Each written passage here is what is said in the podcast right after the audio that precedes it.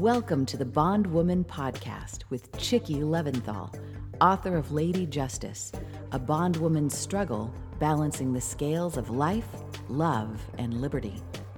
Without further ado, here's Chickie. There's a particular area in a courtroom known as the well. It's between the judge's stand and where the audience sits. I was in the well with a defense attorney. The judge was not on the bench. Nothing was going on. People were just kind of milling about.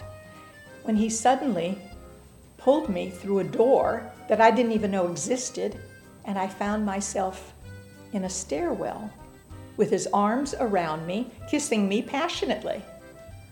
I was so flabbergasted. I pulled away and walked back into the well.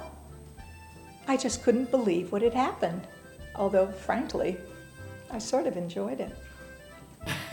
oh, it's in the book, by Right, the way. I know, I remember that. Yeah, and when Mitch read it, my son, he almost had a heart attack. I mean, he thinks his mother's a virgin, and oh, he just he just couldn't believe it. Oh, that's hilarious. Oh, yeah. You've been listening to the Bondwoman Podcast with Chickie Leventhal, author of Lady Justice, available soon wherever books are sold.